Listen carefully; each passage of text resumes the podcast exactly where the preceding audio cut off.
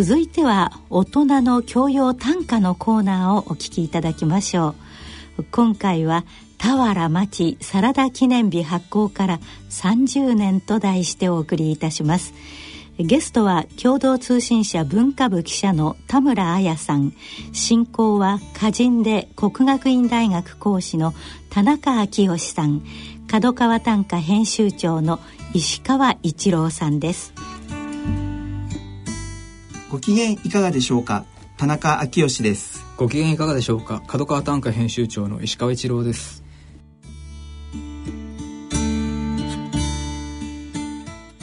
今回は、えー、1987年今から30年前に、えー、歌人の俵町さんがサラダ記念日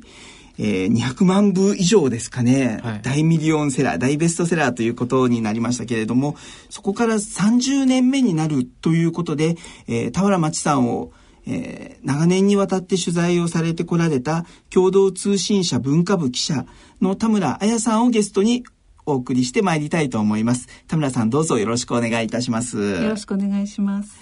実際、えー、もう30年ということだそうなんですけれども、はい30年前にサラダ記念日をこう初めて読まれた時の印象というのはご自身の中で残ってらっしゃいますか？そうですね。あのサラダ記念日が出たという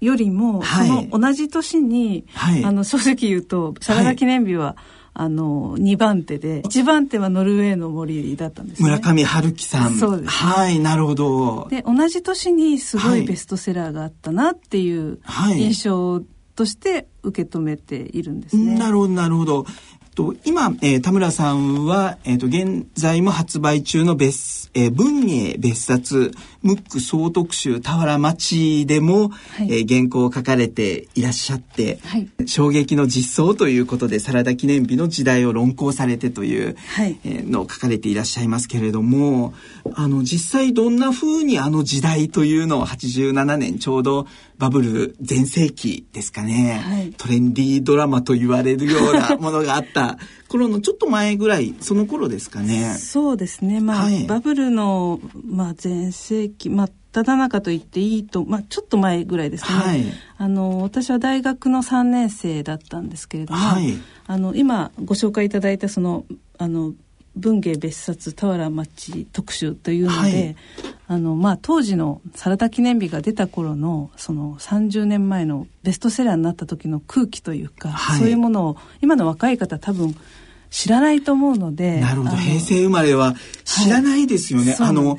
これ全国のこう高校とかに行っても、はい、あの大学生でも俵町さんってまだ生きてるんですかってもう 教科書では見たけれどもっていう、えー、もう歴史上の人物のような扱いをっていう方々も少なくなないところに私はもう衝撃を受けたりもするんですけど、えーえー、でも実際平成生まれご存知なかったりもしますもんね。うんそうですね。それで私もあの去年ちょっとその田原さんに取材をしてそれはサラ,、サラダ記念日出版30年ではなくてその前に、はい、あの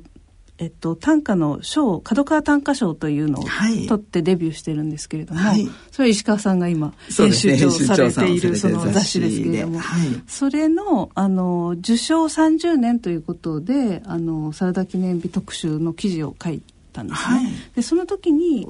田原さんにお会いしてお話聞いたんですが、はい、田原さん自身以外にもあの何人かのあの方にお話聞いてあの若いやっぱり歌人の方に聞くと、はい、あのもう歴史上の人物というか そういうイメージでそのまあ200万部超えっていうのはもう、はい、あの昔こう洪水があったっていう そういうぐらいの響きで聞こえるっていうのを聞いてあそうかと。はいだったら当時を知っている古い人間としてちょっと、あのどんな感じだったのかなっていうのを書こうかなっていうのがまあスタートで書きました。はい、あの当時大学生だったということですけれども、はい、あのえっ、ー、と、サラダ記念日が出た時に、田浦町さんも24歳ぐらいですかね、ね20代。就職はされてたんですね。はい。えっ、ー、と、学校ですよね。はい、えー、町ちゃんを先生と呼ぶ子らがいて、神奈川県立橋本高校という歌がありますけれども、えっと、高校の先生をされて2年間ぐらいですかね、されていらっしゃったのかなと思うんですけれども、比較的同世代としての読まれ方だったんですか？そうですね。あのやっぱりあの歌詞を読むとあの今おっしゃったその短歌を読めば今、はい、高校の先生になってるっていうことは分かったので、はい、まあ、自分よりちょっと年上のあの女の人だっていうことはもちろん分かってましたけれども、はい、でもあのそれより何よりその「サラダ記念日」という本の想定に行ったら町さんの写真が、上半分写真ドーンっていうそうですね。想定だったので。顔っていうこれは千数百年の短歌詩の中でも、自らの顔が歌集の、しかも書状歌集、第一歌集のところに来るっていうのは、まあほとんどないかもしれないかなと思いますけれども。そうなったらほとんどないですね。そうですよね。ありえないような、こう、はい、30年前の想定かなと思いますけれども。はい、だから、まあ当時、最初に本当に本屋で見た時に、はい、あの、歌集だと思わなかったんですね。ちょっと可愛らしい顔なので、そういうことを売りにした、もしかしたらノンフィクションかなんか三文なのかなということでちらっと見て、えー、終わったんですけどあと何よりその同年代の学生男子学生たちがもうとにかく可愛いと。男子学生がなんですか？はいそれはもうあの言ってましたね。あのもう、えっ、ー、と、僕もその数年後に角川短歌賞ということで、えっ、ー、と、町さんは同じ結社でもあるので、すごくこう、ち比較的近い場所の高校時代から知ってるお姉さん的な感覚もあるので、はい、あの、こう、町さんを可愛らしいっていう立場よりは、もうちょっと下から見て弟目線で見る立場かなという気もするんですけれども、すごくでも、あの、その時代のこう、町さん像、しかも男子大学生の方がどんな風にご覧になってたのかとかっていうのはすごく興味あるなと思うんですけれども。あの、おそらく、その、もちろん可愛いっていうのはあるんですけど可愛いだけじゃなくて、はい、もちろんその短歌も読んで、はい、あのおそらく買って読んでたと思うんですね。または新聞にも紹介されてましたし、はい、それでこの明るさとか、うん、この短歌の中に出てくる田原町という女性像みたいなものに憧れていた、はい、学生がいっぱいいたみたいな感じですかね。えー、あのこうよく語られるのがキーワードとして、えっ、ー、と嫁さんになれよだなんて缶チューハイ2杯で言ってしまっていいの？というその缶チューハイっていう言葉とか、はい、すごく語られることもあるかなと思うんですけれども。実際田村さんはそあのこの30年前のサラダ記念日っていうのはこうご自身と重ねたりしながらの中で、ええ、どんなふうに最初もうあの社会現象にはなっていたとしても、え、いざ自分でも読んでみようっていうところには何かきっかけがあったんでしょうか？えっ、とね実は歌集は当時は買ってないんですね。はい、ただあのやっぱりまあ、これは歌集の強みだと思うんですけれども、はい、雑誌とか、はい、あの新聞にいっぱい引用されますよね。そうよね。いう意味でこうたくさんそれでこう頭に入ってしまうというか、はい、覚えてしまうというか、あの覚える気がなくても、はい、それでなんとなくあのはっと気づくとそれこそ石川啄木の,、はい、あの短歌よりいっぱい知ってるじゃんと自分で気づいた したこともありましたけれども。はい当時やっぱり、えーと、200万部を超えてということでテレビ番組にも、はい、あのなったりとかもしてましたよね、ね、短歌が。でえっ、ー、と、こう時代背景的に言うとその87年に刊行された後90年代になになる前後ぐらいでしょうか。はい、えっ、ー、と、えー月刊角川という当時の雑誌の中でも浅井新平さんという、はい、あの現代を代表するような写真家の方と歌人がコラボレーションするっていうのも、なかなか通常のこう短歌界ではありえないような石川編集長の流れかなとも思うんですけれども、はい。そういうことが、こう、ある種、えっ、ー、と、田原町さんという方を通じて、あの、短歌の新しい可能性みたいなのが、どんどんどんどんこう、引っ張り出されていったようなところもあったのかなと思うんですけれども。そうですね。あの、私自身もやっぱり、まあ、歌集を買わないまでも、はい、あのちょっと真似して作ったりとかしてしまったりしたぐらいなので、はい、あのというのはやっぱり歌人というのがあの教科書には載ってたりはするんですけれども、はい、生きてる人が作ってるっていう イメージがあんまりなくって。なるほど。それであなんだこんな若い普通の自分とそんな違わない年の人が、はい、あの作ってこう気持ちを表現してるんだっていうことへの驚きみたいな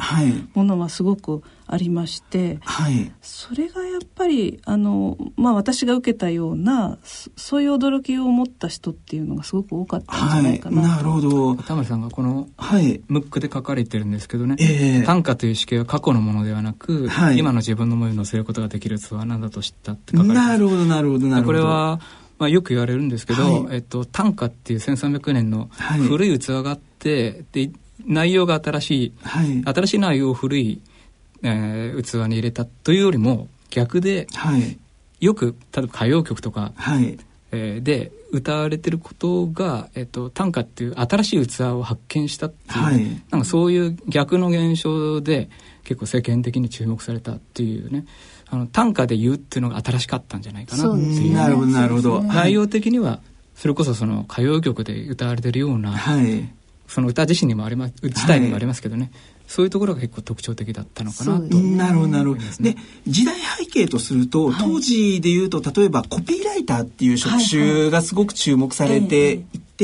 あの、コマーシャルのフレーズが短いけれども、インパクトのあるフレーズをっていうのをもう、こう、代理店が競い合うように、はい。あの、出てきていって、で、えっ、と、花形コピーライターみたいな人が、糸井重里さんにしてもそうですし、いろんな方々がこう出ていった時かなと、割と時代がこう短い言葉のインパクトに対して敏感になりつつあった頃かなという気も、あの、自分自身も私も高校生だった時を振り返りながら感じるんですけれども、はい。どうですかね？そうですね短歌がさっきあの申し上げたように、はいあのし新聞にパッとそのさ作品が丸ごと載ってしまう、はいそそれはあたかもそのコピーのように、はいあの一つの作品が全部引用できてしまうというこれはものすごい強みだとはい思うんです。よね。なるほど。でそれであの、まあ、歌集を買わないまでも田原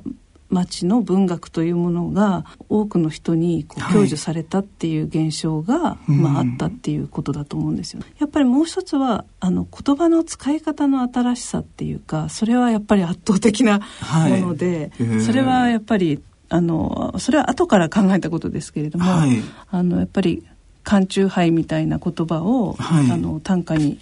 自由に入れてしまったっていうことが、あのまあ、当時は反発もあったようですけれども、はい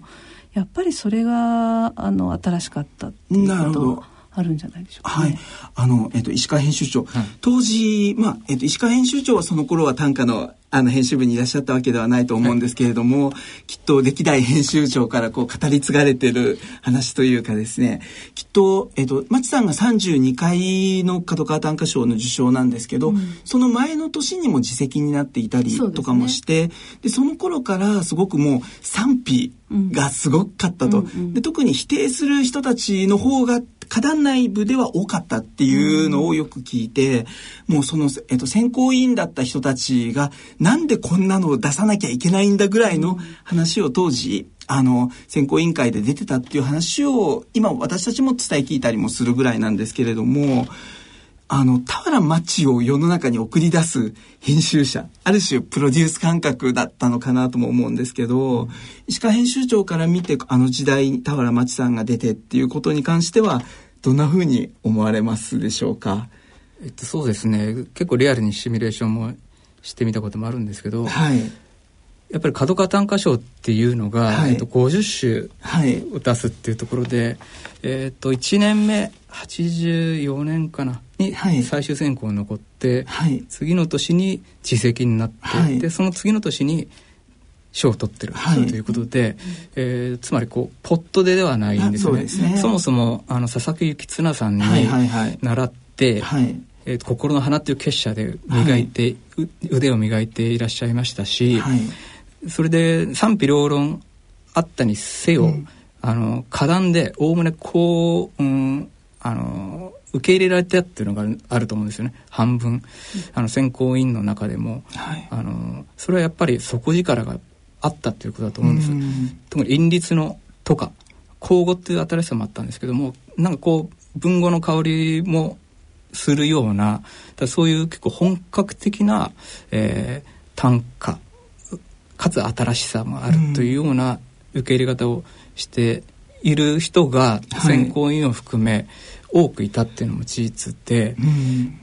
だからそのなんか時代の長一面時代の長寿であったと思うんですけどうん、先ほど申したこポポットでではないような底力はあの長年短歌をやっている当時の50代60代の人も、えー、魅力を感じたな。なるほど。なるほど編集者もみんな高く評価してたと思います。うん。わかりました。なんか僕らこう後輩歌人として来るとですね、はい、あのえっ、ー、と俵町さんなんてっていうもうあの人はちょっと別格でっていう言い方にすごくトゲがいっぱいあるようなの、うん、空気をすごく感じたりしながらだったので、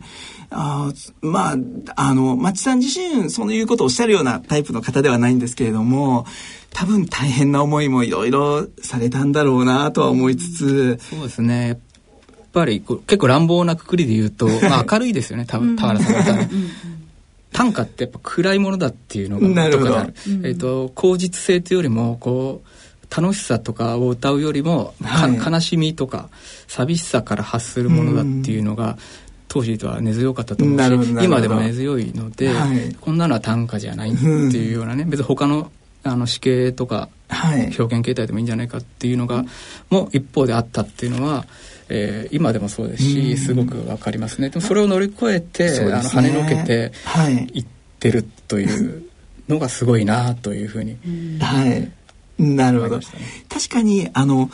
えっ、ー、とこう具体的なものを出した方が分かりやすいかもしれないんですけれども、はい、えっ、と例えば、えー、サラダ記念日にあったものって覚えやすいものも随分あるかなと思うんですけど、うん、えっと、思い出の一つのようでそのままにしておく麦わら帽子のへこみっていう歌があるんですけどね、はい、で普通だったら思い出の一つのようでそのままにしておく麦わら帽子で止めてしまうようなところを、うん、あえて麦わら帽子のへこみっていうところこうより細部にまで表現をあのカメラのアングルで言うとそこをアップにしていったっていうなんかあの僕の中では映像的な感覚もすごくあるんですけれども、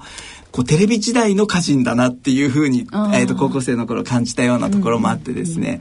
なんかそのクローズアップの仕方とか対象に対する眼差しっていうのはもう潜在的なあったかさがある人でもあるなと思って、それはもう、えっと、30年近く、あの、ご縁をいただいている中でも、まちさんご自身の強みでもあり、すごい優しい人だなっていうふうに僕ら後輩から見ると思ったりもするんですけれども、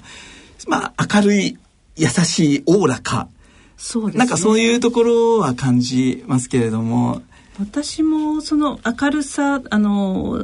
口実性っていうのはあの田原さんの一番の特徴だと思うんですけれども、は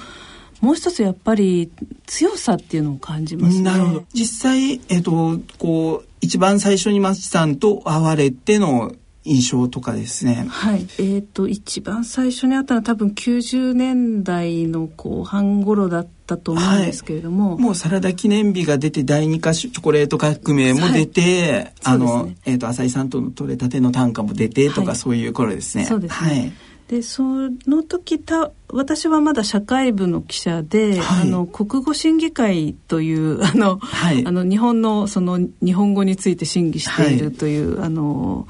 当時まだ文部省だったかもしれませんが文部省のはい、あの諮問機関であるあの国語審議会の委員を彼女があの田原さんがやっていて、はい、それで取材したのが最初だったんですね。はい、それからその後その田原さんが出した本「えっと、源氏物語」の関係の本ですとかあと歌集ですね、はい、あの何冊かあの出るたんびにお会いして、はい、あの話聞いて。ってたんですけれども、はい、昔の苦労の話になると、はい、忘れてるって言うんですよね。ねこれはね忘れられる強さっていうか なるほどなるほどあんまり覚えてないみたいなその嫌なことは忘れるタイプみたいなことを、はい、あのそういう方って意外と少なくて。ああでもそうかもしれないです、うん、あの根に持ってるマチさんとかもう想像できないですもん。そうですよね、はい、だけど割と作家っていうか多いですよね。あのよくそんな50年も前のことを 細細かいところまででもこれも才能だと思うんですけど。なるほどなるほど。そういうもんだと思っていたんですよ、はい、男女問わずある意味ではそういうところありますよね。はい、あの多分そのデビュー当時いろんな嫌なことがあったと思うんですけれども、はい、田村さん自身は覚えてなくて周りが覚えてるような嫌なことも、あのそんなにまあ忘れ忘れてるって言ってほんそれが本当かどうかわからないですけれども少なくともそそんな引きずっていないっていうことが一つ、はい、それからあのその文芸別冊の論考にも書いたんですけれども、はい、あの佐々木先生のね、はい、佐々木吉綱さんのその教えの中に、はい、何でも受けろでしたっけ？あります。あのインタビューとか取材とか僕も言われたことあります、はい、何でも受けろと。断るなっていう依頼を断るな。依頼は全部受けなさいというね、でその時にええー、と思ったけどよし、全部受けようと思ってでもそうするとできるもんだし鍛えられたって言ってるわけですよ、はい、なるほどなるほど。これはねなかなか言えないことだと、はい、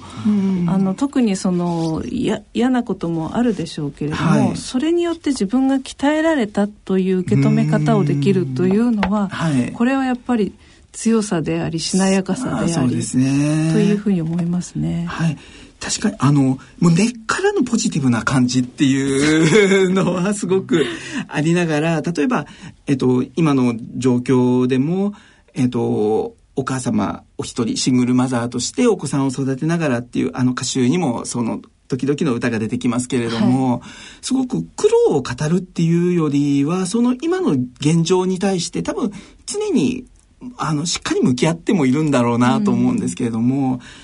うん、でもどんな状況であっても否定から入らずに、ちゃんとそこにいる自分の、あの、地に足のついたところっていうのを、えっ、ー、と、歌のインクにしてるように私には思えるんですよね。ね。だから歌い方っていうことなのかもしれないんですけれども、もちろんその、はい、あの嫌なこともあるでしょうし悲しいこともあるでしょうけれども、はい、どちらかというとその題材にするものが、はい、おそらくあのどちらかというと否定的な感情よりも、はい、あの嬉しかったこととか楽しかったことを歌いたいという人なのかなとい。う気もしますが、はい、それはいかがですか？あいやでも確かにあのすごく肯定してるもういろんなものを、うん、あのイエスイエスイエスで言い切れる人のようなところを後輩としては感じますね。うん内面はものすごくこうきめ細やかな感性豊かな方でいらっしゃると思うんですけれどもでもどこかでは、もうあの男っぽいところも感じるんですよね。ね男っぽいっていうかもう、まあお酒の飲み方はもちろんそうですけれども、はい、それ以外でも俵町さんの男らしさっていうのはもっと実はこれから語られていいのかなと思うんですけど、実はもう、あの、その辺の男性たちよりもよっぽど豪快な、あそうですね。ところはある人だなと。総特集の、あの、文芸別冊の中で、はい。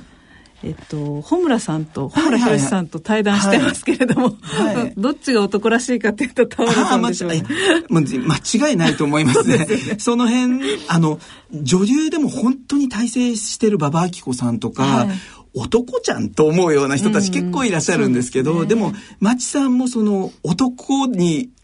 あもう女性にしておくのはもったいないっていう言い方はちょっと正しいかどうかわからないんですけど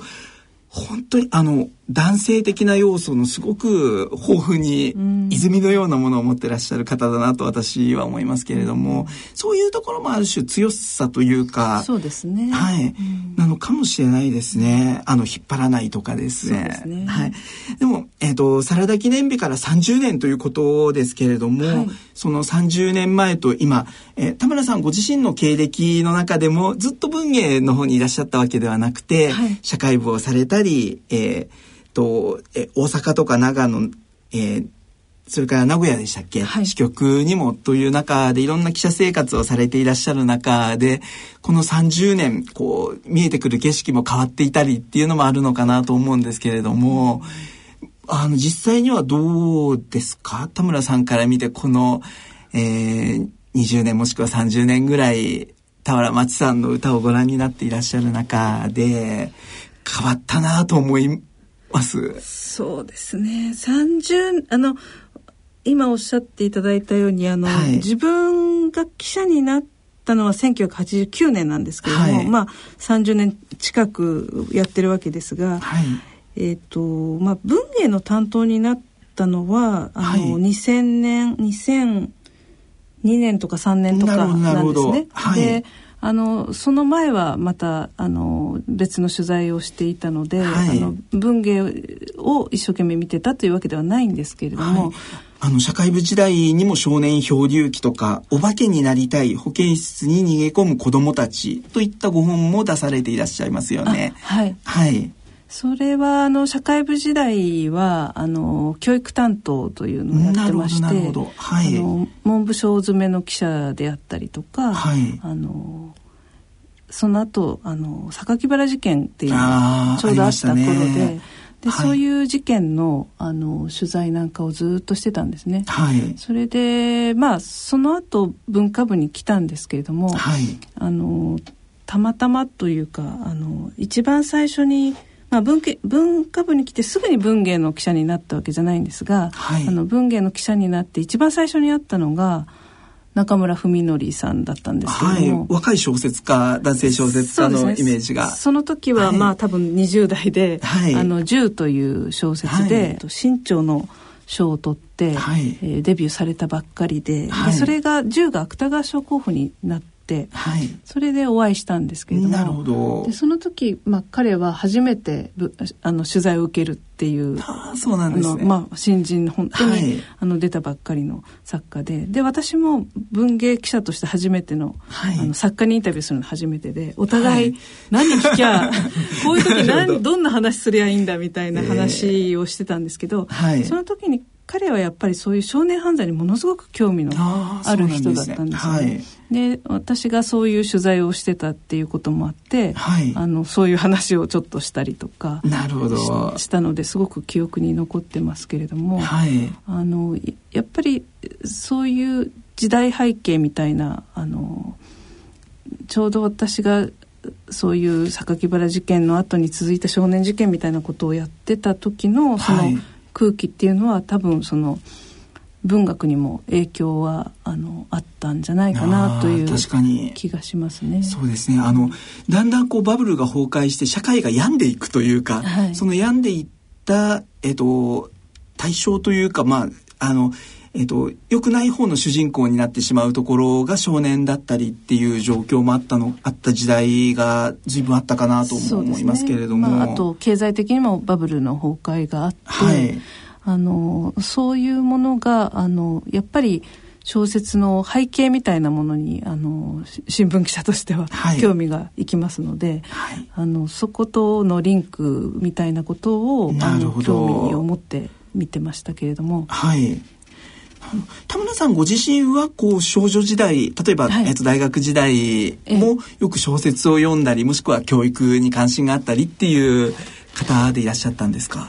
教育には特に関心なかったんですが、はい、あの小説読みではあったかな。あのそうですね。そうです。ね。どちらかというと好きな方だったと思いますね、はい。そんな田村さんからご覧になるとこうサラダ記念日もしくは、えー、その後も町さんもいろんなお仕事をされていきますよね、はい、歌集だけではなくてやはり「えー、源氏物語」の翻訳に行ったりとか、はい、こうそういう町さんの仕事ぶりっていうのはどんなふうにご覧になっていらっしゃったんですか？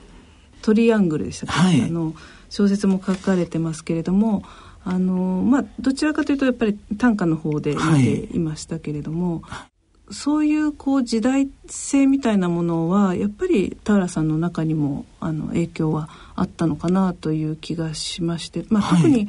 あのシングルマザーになられたっていうこともあるし、はい、そのその時のチョコレート革命のあの作品ですとか、はい、やっぱり震災、そうですね。松さんを語ろうとしたらやっぱり2011年の東日本大震災、はい、当時松さんは仙台でお子さんを育てながらだった時に震災以降、はい、えーと、ずっと西へ西へという移動をされて、石垣島で数年間暮らされてでえっと、息子さんが今、えー、中学生で、はい、えっと、ご自身で宮崎の学校行きたいっていうのを調べてこられたのをきっかけに、はい、松さんも息子に引っ張られるように、はい、宮崎、九州でのっていう生活をされてらっしゃいますよね。はい。でそこでやっぱりその震災があって、あの、まあ、そういう方たくさんいらっしゃったと思うんですけれども、はい、あの放射能の不安もあったっていうこともありますし、ねはい、それをやっぱり悪く言う人もいましてそ、ね,、れでそれはやっぱりあのなかなか難しい問題だなと。あのその中でもやっぱり田俵さんはあのさっきの話じゃないですけれども、はい、あの母親としての、まあ、決断を、うん、あのそれが正しいとか正しくないとかいうことではなくてね、はい、あのこう毅然としていたというか、はいうん、そその姿っていうのがとても印象的ですよね。はい、そうですね。確かにあのですごくこう最後のきっかけになったというか、まあいろんな状況で、はい、当時えっ、ー、と小学校の何年生かの多分低学年ぐらいのお子さんだったんですよね。うん、で、えっ、ー、と2011年の時にまちさんがまだこの子は小学校低学年でまだ恋もしてないうん、もうあのもっともっといろんな体験をしていってほしいからっていうことであの実際はどうかわからないけれどもすごく母親としては子供の未来やに対してしっかり責任を負うんだっていう思いがすごくご自身の中で終わりだったんだろうなと思うんですよね。今私も小学校1年生の娘の父親としてもし今あの私の住んでいる静岡で何かがあったらあのもしかしたら松さんと同じような選択するかもしれないなっていうふうにも思いますし、うん、一つ一つがこういい悪いではなかなかこう言えないようなことがある中でででもそのいろんな否定的な声もやっぱりそれはそれで受け止めてないわけではないんですけれども、うん、あの一つ一つの出来事としてっていう捉え方のような気もしますけれども。ね、はいそれでどちらかというと田さんってあの都会的なっていうか、はい、あの運運動もあんまり得意じゃないし、はい、そのアウトドアな感じじゃなかった田原町さんが、はい、あの石垣島に行って、はい、初めて自然と触れ合った子供のようにという感じの,、あの歌をたくさん作っておられて、それはとても素晴らしいなと思いましたね。はい、確かにあの息子さんがこうどんどんあのいい意味で野生化、野生児になっていく姿を、松さん自身すごく肯定しながらご覧になっていて、で、そこをこう楽しみながらっていう、あの、子供がどのように変化していっても、その変化に対してちゃんと受け止めてあげられる、松さんのお母さんの目線っていうのも、あるなというふうにも思いましたけれども、どうですか石川編集長も田原町さんという方、えっ、ー、と、随分もう出会われて、何年かになる、あの田村さんよりは全然短くてここ、はい、78年ですけどもね、はい、どうですか？お子さんのへの愛情っていうのがやっぱりすごく歌にも表れていって、はい、でお子さんと一緒にご自身がこう変わっていくというか、はい、あのおこがましい言い方すればこう成長されていく。なるほどなるほど。その様が面白いなというふうに思いますね、はい、あの短歌を通して。はいなんかこれからもまあ短歌って結構私性がももろに出る、はい、ノンフィクションなので、はい、えっと歌集を追うごとにその時その時の田原さんの人生が色濃く出ているというところですごくもう歌が出るたびに楽しみに読む歌人の一人なんですよね。そうなんですね。はい、あの今のこう言葉で言うとノンフィクションっていう言葉で言うと、はい、僕は町さんに対して初期のサラダ記念日前後っていうのはものすごい、えっと、フィクションの歌人だったと思ってるんですよ。あ、ね、の実際の自分のそのまま恋愛体験そのままっていうわけではなくて、はい、あの、ある種物語を作りながら、うん、でも内面はものすごくリアルにっていうところを込めていて、うん、フィクションの要素のあった歌人が子育てとか以降はものすごいリアルな、あの、ノンフィクション部分をまた大切にもされて読まれてる歌人だなっていう気もするんですけれども。ね、ノンフィクションっていうのはこう、文芸的なあの、作りとかそういうことじゃなくて、はい、こう、あの例えば素材をねちょっと変えるにせよ、はい、その時の本当の気持ちっていうのが出てるっていう意味でもねはい、ね。あれなんでそれは結構一貫してるなっていうふうに思ったりもするんですが、はい、確かに、あの町さんってもう割と初期の頃からおっしゃってたのが、えっと、どんなこうあの嬉しいことだけではなくて辛いことやしんどいことがあっても、そこで短歌ができたらそれでよしになっちゃうっていうことをおっしゃられていてで、ね,、も気持ちとしてはすごくなんかわかるような気もするんですよね。いろんな一つ一つの体験あのもちろん人間なんで喜怒哀楽に対してのこう自分の心の反応っていうのもあるんですけどちゃんとそれを作品にしていった時にあこのインク瓶もらえたっていうふうに思える人が田原町っていう人でもあるのかなと思いつつ。もしくはそういう人でないと何十年もああいうトップランナーもしてこれないほどなんか激流なことも、うん、あのそれこそ今久しぶりに榊原事件っていうのをあのまた聞きましたけれどもとか震災とかもう濁流に例えたくなるようなものすごくたくさんあった中ででも大事なものを大事に読みたい大切に表現したいっていうところが変わっていないのかなというふうにも思いながら今お話を伺ってたんですけれどもどうでしょうかそうですね。あのまああのちょっと話戻りますけどそのノンフィクションという意味で言うとあのノンフィクション性っていうことですね。はい、あのやっぱりその震災の時にあの彼女が確か新聞社であの震災にあってそうでしたね。それも確か歌になってるんですよ、ね、はい息子さんとなかなか会えなかったんですよね、ね、戻れなくて、はい、はい、そこの会えるまでとか、はい、その逃げていく過程とかそういうことも歌になっていてそれが読まれている。でそれがあの今まああのこのぐらいの時期で読んでももうすでにある種の過去になっていて、はい、で多分これが50年後読んだ時に、はい、やっぱり俵町というその歌人の歌って残っていると思うので、はい、あのその逃げていくあの感じっていうのはやっぱり作品としてねすごく、あのあなんていうか貴重なものとして残ってるなっていうか残ってるんだろうなっていう気がするんですよね。はい、確かに。だからそういう意味であのいろんな時代性を背負いながらあのこれからもこうずっとおばあちゃんになるまでね、はい、読んでほしいなっていう感じがしますね。すごく可愛らしいおばあちゃんになってる姿はもうかあの想像できそうな気もするので、あのすみません。えっ、ー、といろんなお話まだまだ伺いたいこともたくさんあるんですけれども、はい、あのえっと、田村さんがもうずっとこう、今特にこの15年ぐらいは、えー、文芸の記者として取材をされてこられている中で、はい、短歌も含めた文学界というか、はい、えー、まあ、えっ、ー、と、物書きの世界がありますよね。えーえー、芥川賞、直木賞も、あの、毎年、えっ、と、2回ずつこう発表されていく中で、はいもう私なんかはが見てるとなんでこれが直木賞とかなんでこれが芥川賞って言いたくなるようなものもあればあすごいやっぱりいいもんだなっていう作品と出会える喜びもあったりするんですけど田村さんはどんなふうにこう歌人作や、えー、と作家の人たちと接してあの何かこう時代の空気みたいなの感じられたりしてるのかそれともやっぱり作家歌人って面倒くさい人種だなと思ってらっしゃるのかですね。まあ、面倒くさいことじゃ ないないのかなと思うんですけれども、はい、あのまあそれはね人間が面倒くさいということでもあるのかもしれませんが、はい、そうですね。その大きな流れっていうのはなかなか難しいんですけれども、はい、うんあのやっぱり文芸記者のその一番のイベントというか大きなのは芥川賞直木賞っていう、まあ賞があって、そそれであのその賞を中心に回ってるとも言えるんですけれども、はい、もう一つはあの毎年ノーベル文学賞というこれもねあの毎回毎回、はい、村上春樹さんがもう取るとか取らないとかっていうこともあの、まあ、まあ取材対象ではあるんですが、はい、まあ、それ合わせて考えてみるとやっぱりその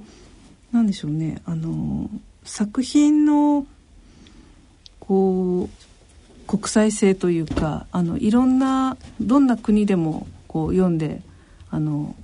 面白い作品っていうのはやっぱり確実に増えてるなというふうに思うんですね。はい、であの私はだいぶ前からこれは言ってるんですけれども、はい、あの昔ダブル村上という言葉がありまして、はい、村上龍さん、村上春樹さん、あのどちらも私大好きな作家ですけれども、あのこの自分の人生で読んだ作品10冊の中に両方1冊ずつ入っているっていうぐらいに好きなあの作家ですけれども。なるほど。でも今ダブル村上に変わる言葉があるとしたら私はダブル陽子だと思っていて。ダブル陽子小川陽子さんとかですか、はい、僕も大好きですけど。小川陽子田和田陽子ですね。なるほどなるほど。この二人のやっぱり作家ってすごいなっていうふうに思っていて、はい、であのまあちょっとそのこう取材者とし、まあ、しお二人とも取材もしてるんですが、はい、まあ、取材者としてというより読者としてという意味で、はい、まあ、同時代に生きててよかったぐらいな感じで好きですね。あの素晴らしいと思ってます。それはあの多分国境を越えて読まれている作家ですし、はい、あのやっぱりあのぜなかなか作家って個人のものなので、はい、大きくこう、まあ、あの背景の時代っていうのは大事なんですけれどもやっぱり個人個人を見なきゃいけないっていうところもあるのであのまとめて語るっていうのはなかなか難しいんですけれども、はい、でもそのあのやっぱりこう女性作家がこう出てきたっていうのはやっぱり大きな流れとしてはありますよね。ダブル陽子ということを言いたくなるぐらい、はい、初めて聞きました。そのダブル村上は聞いていても陽子っていう。ちょっとね、私があそうなんですね、流行させようとしてるんですけど。なるほど。わかりました。ありがとうございました。はい、えっ、ー、と、今回は、えー、共同通信社文化部記者の田村彩さんをゲストに、えー、お送りいたしました。えー、田村さんが田原町さんに関して書かれていらっしゃる、えー、文芸別冊ムック、総特集田原町も、それから、えー、田村さんのご著書である少年漂流記、お化けになりたい保健室に逃げ込む子供たちなどのご本も、もしよかったらぜひ読んでいただけたらと思います。えー、今日は本当にありがとうございました。ありがとうございました。それでは、えー、次回のこの放送までさようなら。